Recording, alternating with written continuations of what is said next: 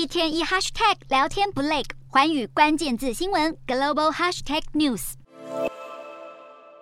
二零二二年的 G20 峰会正式落幕，原本外界并不看好的共同声明，终于在峰会结束后对外公布，长达十六页的联合声明，内容涉及诸多国际热点议题，包括俄乌战争、粮食及能源危机、通膨及中等国家收入债务状况等，表示成员国对于当前国际情势相当忧心。不过，值得留意的是，集团体成员国对于俄罗斯入侵乌克兰一事仍有明显的分歧。联合声明中提及，大多数成员国强烈谴责乌克兰战争。这样的措辞说明了成员国看法不一。今天的国际新闻评论要来谈谈，今年的集团体峰会呈现诡谲多变的气氛，不但罕见的没有大合照，反而各国之间的双边场边会反客为主成了焦点。而联合声明中针对俄乌战争的说法又非常怪异，到底这背后存在着哪些国际意涵？俄罗斯会不会是阻碍国际合作的关键性因素呢集团体元首峰会会受到外界关注的主要原因是全球主要大国齐聚。一堂能否针对当前国际情势取得共识，甚至是在重大分歧议题中获得明显的突破？特别是对于俄罗斯入侵乌克兰的行径，如何提出一致性的立场来向俄罗斯施压？不过，今年集团体开幕之前，便传出俄罗斯总统普丁无法出席的消息，改由外交部长拉夫罗夫代表参与，甚至因为多数国家不愿和俄罗斯站在一起，使得惯例会有的大合照仪式被取消。显然，俄罗斯因素。让峰会举行增添诡谲的气氛。集团体于一九九九年成立，原本是一个讨论全球经济形势的国际平台，但由于国际情势深受国际政治的影响，国际政治议题成了论坛聚焦热议的内容。过往集团体峰会成员国领袖都会亲自出席，毕竟这是全球主要大国难得汇聚一堂的机会，各国可以借由双边会晤、多边会议来交换意见，甚至有达成合作的契机，外交上的重要意义不言而喻。不，不过，今年集团体峰会的气氛却显得格外不同，反而受到关注的焦点是各国的双边场边会，尤其是美中两国的互动。今年的集团体峰会的联合声明中特别提到，对于乌克兰战争的强烈谴责，认为俄罗斯入侵乌克兰造成国际形势的不稳定，甚至冲击全球经济的发展，包括导致粮食及能源供给失衡。所以，今年的声明中特别要求俄罗斯要完全无条件撤出乌克兰领土。只是虽然措辞强硬。但说法上却显示出国际联合行动的困难度及局限性。联合声明中提及，大多数成员国强烈谴责乌克兰战争，表示成员国对于俄罗斯入侵乌克兰存在不同看法，甚至分歧。这也反映出国际政治现实的一面。集团体峰会针对俄乌战争的讨论，可以想象各国意见南辕北辙。就连东道主印尼总统佐科威都表示，声明中涉及俄乌战争的讨论是会议中最具争议的部分，沟通过程非常艰难。显然，俄乌战争让集团体峰会的。进行蒙上阴影。值得留意的。是，部分成员国仍不愿强烈谴责俄罗斯，其中必然包括中国。中国一直以来避免在俄乌之间选边站，也不愿公开批评俄罗斯的。军事行动。习近平甚至曾表示，俄罗斯的。入侵行为是受迫于安全困境，尤其来自北约的。扩张压力。中国与俄罗斯的。友好关系确实限制了中国在俄乌战争的。调节作用。因此，当拜习会结束后，美中一致反对任何国家使用核武发动核战。随后，中国外交部长王毅与俄罗斯外交部长拉夫罗夫会晤，王毅肯定俄罗斯不会启动核战争的立场，称许这是俄罗斯理性且负责任的态度。可以说，中国有意透过中俄盟友关系，在俄乌情势中积极扮演协调者的角色。这同时也凸显出中国对国际情势的判断：俄罗斯可能走向失败的态势，对中国带来警醒及转变。